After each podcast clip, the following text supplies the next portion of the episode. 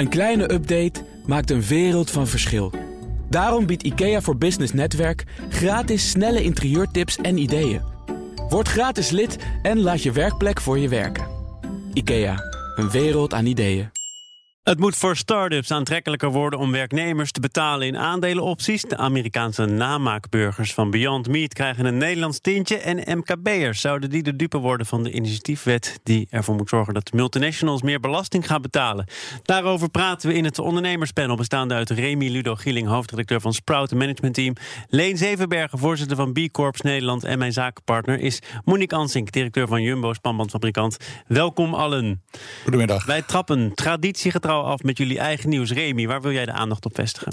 Nou, Thomas, ik uh, heb me weer nou, eens laten verteren door een. Uh, ik heb me weer eens laten verteren tot een fijn persreisje. Deze keer ging het, uh, ging het naar, naar Israël, naar het bedrijf SodaStream. Hey, nu ik dit mogelijk maak, krijg ik dan wel de helft van wat je dan. Ja, de volgende keer nemen we je gewoon mee, natuurlijk. Hè? maar nee, SodaStream, wellicht bekend, maken die apparaten waarmee je thuis bubbeltjes in je, in je kraanwater kan maken.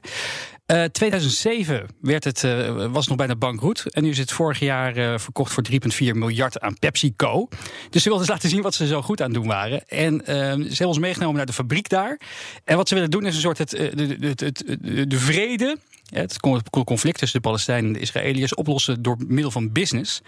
En in die fabriek werken dus ook uh, allemaal Palestijnen samen met Israëliërs, met, uh, met, uh, met, met, met moslims uit dat gebied.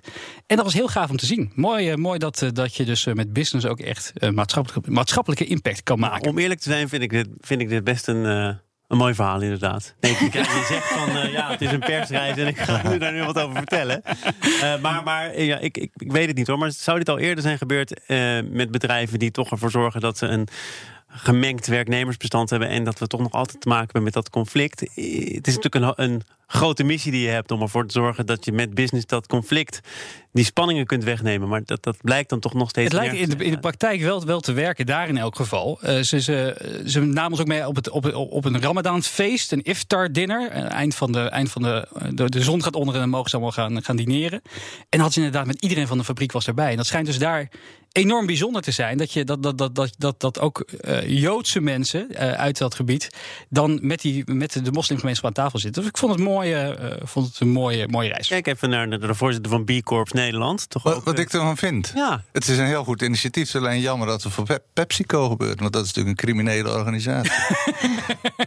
dat ja. hebben ze dan weer niet specifiek zo gezegd. nou ja, het is een crimineel in die zin. Het, uh, als je weet wat Pepsi en Coca-Cola aan plastic, aan eenmalig te gebruiken plastic produceren. En ook nog aan producten die voor een enorme obesitas zorgen. Dan is het uh, een geweldig initiatief. Dus maar ik dat, kan dat me plastic wordt natuurlijk nu uh, ja. aangepakt middels dat SodaStream. Ja, was het maar waar. Nou ja, ze zijn dus wel echt een, een dopperconcurrent wat dat betreft. Uh, want hun missie, hè, zoals, uh, zoals ook wel te verwachten was, was om single-use plastic uit te bannen. Hm. En uh, ja. waarschijnlijk heeft de Pepsi nee, ook mede dat, daarom nee, inderdaad de die investering gedaan. Goed, Thomas. Dus het is een. Uh, la, ik, ik wou daar eigenlijk niks over zeggen ook. Dus jij lokt het bij me uit. Nou, nee, ja, omdat, omdat B Corp natuurlijk ook gaat over maatschappelijk verantwoord Daar gaat het over. En dit is een heel, dus heel goed initiatief. En, maar op meerdere fronten. Of moet je zeggen dat plastic, dat, dat moet ik nog maar zien? Nou, dat plastic, daar valt, nog, nou, daar valt op zijn minst heel wat te doen. Mm -hmm. He, dus het is, een, uh, het is een goed begin. En als een bedrijf als Coca-Cola of Pepsi zegt van... we gaan dit uh,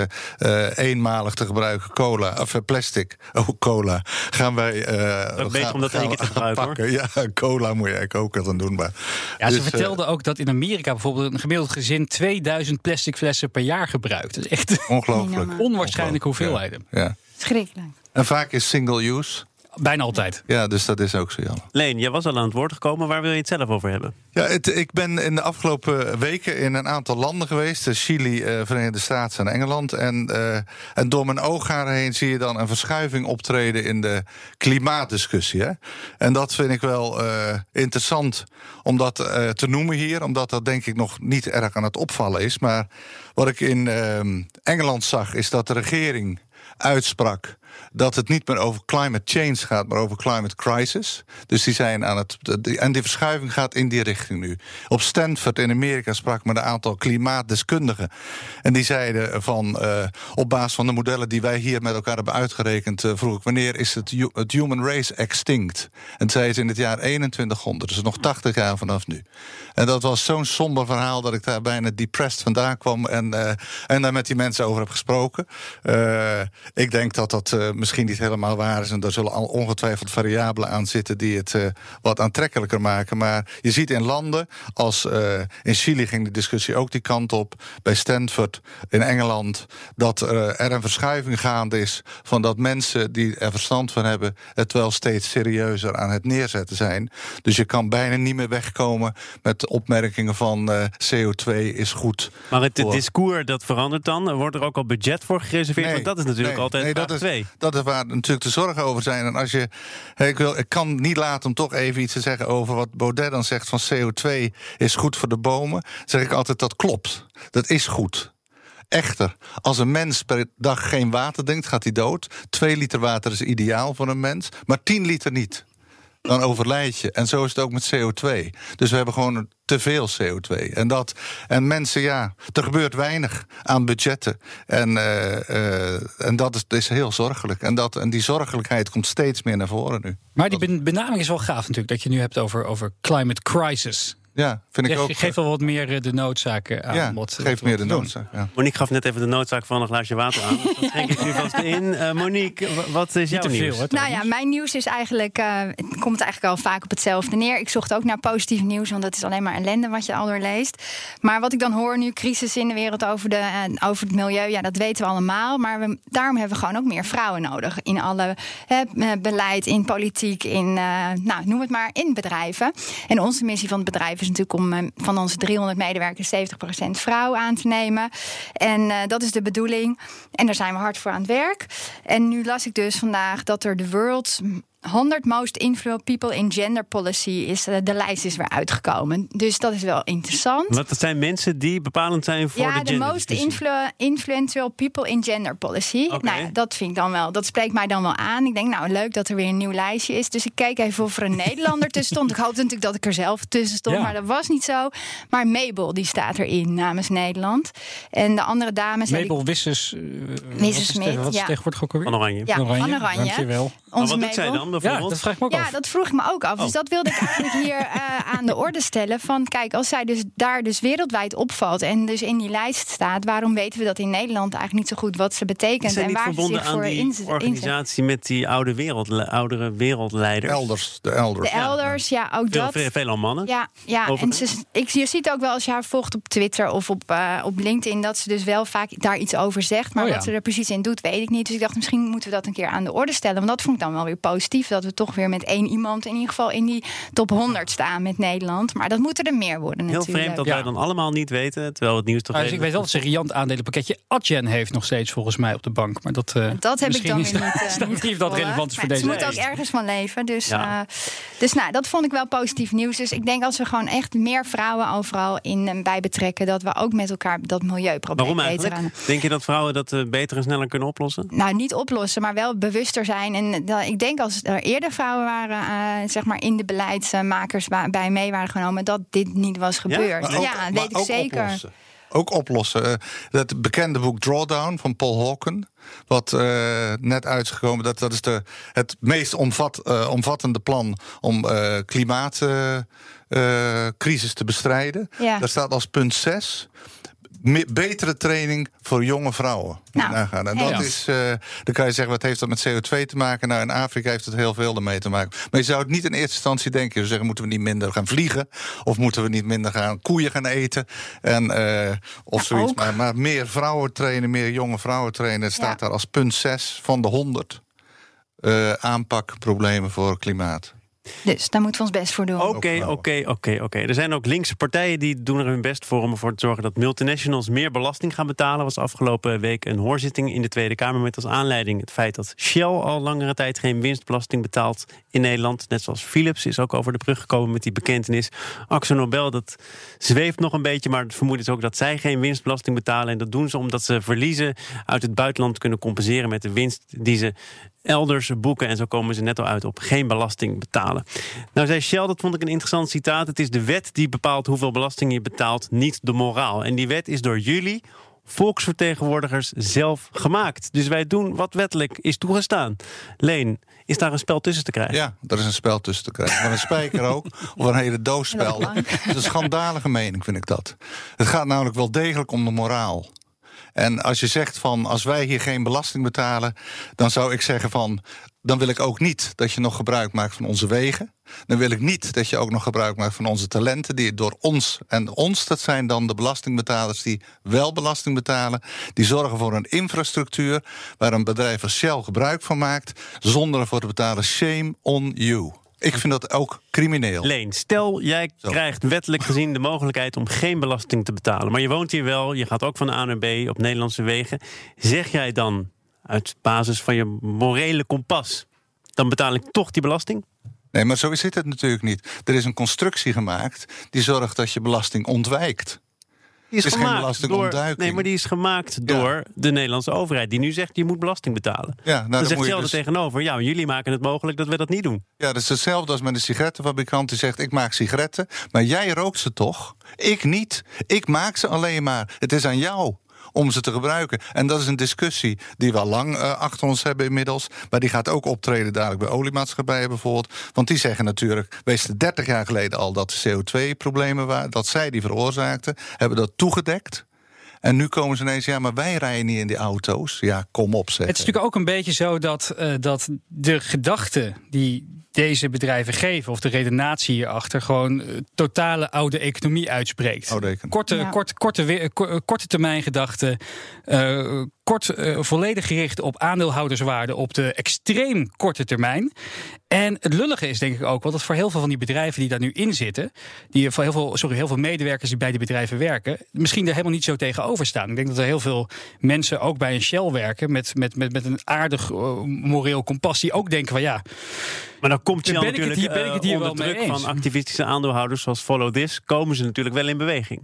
Ze komen ja. ook in beweging, ze moeten. Maar wel heel langzaam. Ja. Ja. Maar uiteindelijk denk ik dat we gewoon toch ook iets grondigs moeten veranderen. We moeten gewoon helemaal af van uh, aandelen en op basis van winst. Die hele winst, uh, manier van uitrekenen van je balans en ook beoordelen van hoe een bedrijf, hoeveel het in orde is of niet, op basis van winst, daar moeten we van afstappen. Nou, er zijn ook bonussen zeggen, die worden gekoppeld aan duurzaamheidsdoelstellingen. Ja, precies. Ik zou zeggen, wat je overhoudt onderaan de streep, dat moet je niet noemen winst, maar dat moet je innovatiebudget noemen. En daarvan kan je dan als overheid zeggen, voor die bedrijven zoals Shell, jullie moeten een bijdrage leveren in de innovatie van het land waar je ook in gevestigd bent. Dus dat is een hele andere gedachte. Zou je misschien als overheid ook gewoon een ranking kunnen maken van dit is gewoon de top, uh, top 5000 bedrijven die het meeste, meeste, meeste belasting betalen? Oftewel, een soort van. Uh, dit is natuurlijk een beetje negatief bedacht, ze betalen helemaal niks, maar dat je meer het positief benadert van hier, deze bedrijven dragen gewoon echt heel veel bij aan onze maatschappij. Ik denk dat je dan nog best verrast zou zijn welke bedrijven dat dan zijn. Ja, ah, ja er ja. zijn ook mensen die zeggen zo'n blauwe envelop, ook voor, voor ons, voor burgers, dat moet anders. Je moet het geen belasting noemen, je moet het noemen de bijdrage. Bijdrage, ja, vind ja. ik ook. gaat de belastingmoraal nog dat verder Dat is veel uh, positiever. En dan heb je ook het gevoel, nou ja, daar werk ik ook voor. Ja. ja. Dus ik denk dat Shell dat ook voor dat een hoop mensen binnen het bedrijf het ook wel snappen. En we gaan praten over start-ups. Want het moet voor die start-ups makkelijker en aantrekkelijker worden om werknemers uit te betalen in aandelenopties. Remy, kun je nog even uitleggen hoe dat dan in elkaar zit? Ja, nou, één, goed dat het eindelijk gebeurt. Uh, en wat is het nou het probleem? Uh, kijk, heel veel uh, startende bedrijven die hebben niet zo heel veel budget, zoals bijvoorbeeld een Shell, om jong toptalent aan zich te, te trekken. Dus die willen eigenlijk die mensen een soort grote belofte maken van ja, als het bedrijf dan, dan groot wordt en uh, we, gaan, uh, we gaan kapitaal ophalen, dan profiteer je mee van onze groei. Nou, oftewel, we betalen een deel van jouw salaris in aandelen. Dat is in het buitenland heel gebruikelijk. Probleem op dit moment is dat uh, die aandelen gewoon direct voor bijna de volle 52% worden belast. Dus als je dan een aandelenpakketje krijgt ter waarde van 100.000 euro hè, op papier, daar heb je niks van gezien, dan moet je in één keer 50.000 euro aftikken bij de fiscus.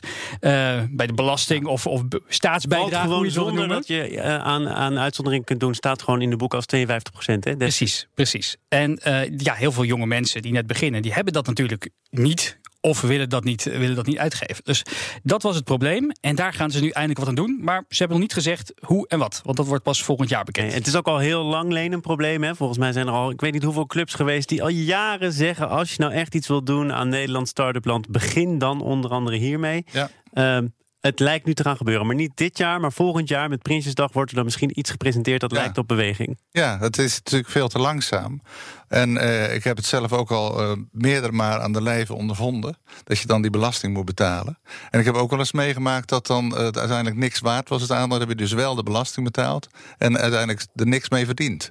Maar wel belasting betaald over iets wat helemaal niks waard is. En dat is heel Extra zuur, dat is dubbel en, dat- zuur. en als je dat dan weet, dan elk bedrijf wat internationaal werkt, heeft hiermee te maken. Het is altijd een hot topic. Als je, met jonge, als je een jong innovatief bedrijf hebt wat internationaal werkt, wat vaak het geval is, en dan het aantrekken van allerlei verschillende nationaliteiten maakt het heel ingewikkeld. En dit zou daar enorm aan kunnen helpen. Dus het, eh, Maar klopt het nou dat je dan wat je zegt in de min uitkomt uiteindelijk? ja, dan kom je er min Oké. uit. Ja. Oké. Dus je betaalt gewoon toch, belasting eh, over iets wat dan later, eh, bijvoorbeeld als die aandelen later die je krijgt, niks waard zijn. Dan zijn ze dus niks waard, maar je hebt wel al belasting betaald. Dat Ja. was het gokje. Maar ik zou toch wel weer als overheid dan daar iets aan koppelen. Want anders gaan we nu weer allemaal achter die winst aanjagen. En dan creëer je eigenlijk weer mini-Shell-bedrijven. Want dan is eigenlijk alleen maar de winst leidend voor ook het personeel. Dat Dat is toch er vanaf wat die bedrijven gedachte. doen. Ja, maar dat zou je dus wel kunnen koppelen. Dus je kan wel zeggen van oké, heb je een green paspoort, dan heb je hier eh, recht op en anders niet. Want anders gaan we weer mini-shells creëren. Dan Ja, maar, zetten we... ja, dat, dat zou kunnen. Ja. Maar ik denk het hangt er ook een beetje af wat zo'n bedrijf doet. Als een bedrijf bijvoorbeeld bezig is met zonneceltechnologie... en ze hebben 15 verschillende nationaliteiten waar ze mensen willen aantrekken... dan is het bedrijf in zichzelf een goed bedrijf. Snap je? En als Ja. je daar dan opties krijgt, dan moet het bedrijf zelf uitzoeken waar ze op belonen. Maar als het een. Ja, maar als het personeel weer alleen maar getriggerd wordt door om winst eh, binnen te halen, dan ga je andere keuzes maken dan als je dus een duurzame doelstelling hebt. Ja, maar dus ik vind dat niet zo'n heel goed eh, signaal eigenlijk. Dat we weer mensen op winst gaan eh, aansturen. In de praktijk zal denk ik wel meevallen. Wat je denk ik heel Ik veel ziet bij de mensen die bij dit soort eh, eh, scale-ups, start-ups, scale-ups gaan werken. Die, eh, die, die voelen al een sense of ownership. En het is juist een heel goede manier om ze ook op lange termijn bij het bedrijf te blijven betrekken. Eh, niet zozeer omdat ze, ze dan hopen dat ze binnen een jaar de, eh, de, de, de Agile-methode doen om eh, zoveel honderden miljoen op de beurs te Ja. cashen. Waardoor eh, het ganse bedrijf multimiljonair is. Tot, tot, tot de schoonmaakafdeling aan toe. Maar eh, meer gewoon om, om, om, om groepsgevoel te creëren. Dat je, dat je er allemaal aan bijdraagt. Dat je er allemaal ook. Ja, maar ik zou er dan wel eens over nadenken. Want dit is eigenlijk gewoon toch weer oude economie. En dan gaan we weer door met, eh, met de manier zoals we gewend waren. Maar wel Dus- toch iets op de iets langere termijn. Want die aandelen die worden pas wat waard op het moment. eh, ja, dat is dan nog de vraag wat dan het moment is. Hè. Een later moment, zegt de staatssecretaris, bijvoorbeeld Ja. een beursgang. Maar dat, dat kan jaren op zich laten wachten. Maar wat dat betreft is het ook beter dat iedereen mee profiteert van een, een waardestijging van een bedrijf. dan alleen de twee eigenaren die. Nee, tuurlijk, dat Ja. is waar. Maar het moet eigenlijk niet om de waardestijging uiteindelijk gaan. Dat moet niet leidend zijn voor je keuzes die je maakt met het bedrijf. Ja, maar aan de andere, dat is denk ik iets genuanceerder lichter. Want als je een bedrijf hebt wat een technologie ontwikkelt waar de wereld heel veel mee opschiet, dan hoop ik dat ze een hell of a lot of money maken. Want dan groeit het en dan zijn ze succesvol. Investeren ze laat weer in nieuwe nou dingen. Als die stimulerende factor. Nou de ja, daar moeten we dus nog wat over bedenken. Want het is een beetje een grijs gebied. En voor je het weet zitten we weer met, eh, met Shell van deze wereld. Zullen we het Eh, over zo'n bedrijf gaan hebben, tot slot? Want dan eh, komen we uit bij Beyond Meat. Dat is een Amerikaanse producent van namaakvlees. Dat opent begin volgend jaar een fabrikant in Nederland, dames en heren. En zo krijgt dit succesverhaal toch nog weer een Nederlands tintje. Want ja, Remy, het is een succesverhaal. Hè? Ze hebben ook een beursgang meegemaakt. Ze hebben een beursgang meegemaakt. Ja, ze hadden al veel, veel, eh, veel vermogen opgehaald. Het is inderdaad een namaak, eh, namaakvlees. Ik heb het laatst geprobeerd. Het is goed. Ik heb wel slecht nieuws voor ze, want hun concurrent Impossible Meat... die hebben laatst Ja. bijna 700 miljoen dollar opgehaald. Eh, bij onder meer Bill Gates, allemaal van dat soort eh, mensen. Die, is- die is gewoon nog beter. Die heb ik ook geprobeerd. En ze wint, eh, de, Wat, eh, Meat wint het niet van... Je zei het is goed, maar je, je at het. En toen dacht je, eet ik nou vlees? Eet ik nou eh, zo'n zo'n burger zoals we die kennen van de vegetarische slager? Zit het er tussenin? Nou, het is, dit is misschien net iets beter dan. Ze hebben ook iets meer gefund dan de vegetarische slager. Eh, Maar maar Unilever over. overgenomen door Unilever. Maar eh, de enige, de Impossible Burger. Nummertje versie 2, eh, die was echt niet meer van echt te onderscheiden. Dus die is voor mij nog steeds de heilige graal. Heerlijk. Ehm, eh, eh, maar Beyond Meat, ook een go- goed gaaf bedrijf, heeft inderdaad de, de, de, de, de beurskoers. Hè, als we het hebben over winst bij, bij, bij, bij bedrijven met een duurzame missie, is ook voor mij drie keer over de kop gegaan onlangs. En eh, eh, ja, het is wel gaaf dat, dat, dat hun eerste fabriek buiten Europa in Nederland wordt. Dus we hebben naast Tesla weer een, een mooie Wat ik dan wel grappig vond, is dat die fabriek die wordt gebouwd en gefinancierd door een ouderwets vleesbedrijf. Ja, dacht ik, ja, dan, dan, eh, dan komen die twee werelden toch echt wel heel Ja, erg dicht nou, bij ik denk dat dat vleesbedrijf zich realiseert dat, eh, dat hun toekomst op een ander gebied ligt. Ja, denk ik. Het is een beetje En Pepsi en wij, Soda Stream, eh, hè? Van, eh, we, we- we- we zien dat het Ja, eindig is. ja. Ja. Nou ja, het om te- dat is wel altijd een goed begin. Als een bedrijf op een gegeven moment denkt van... eh, dit gaat helemaal niet de goede kant op, we gaan nu veranderen. Dat zie je ook een klein beetje bij Shell natuurlijk... met zijn bomenactie op de benzinestations. En dat, eh, althans, zo interpreteer ik dat dan, in positieve zin. Dus je ziet allerlei bedrijven die, eh, die zich realiseren... de wal gaat het schip keren. Ja. Dit stopt. Ja, Dit gaat zo niet langer. En, dat, en die gaan andere dingen doen. En in mijn ogen vaak nog te langzaam. Maar het goede nieuws is dat ze wel eh, bewegen. En die beweging, die, eh, ja, die, die moeten we toejuichen. Moeten we niet altijd maar gelijk... eh, jij bent vegetariër Ja, nu ik, al? ja, ik eet al twintig jaar geen dieren.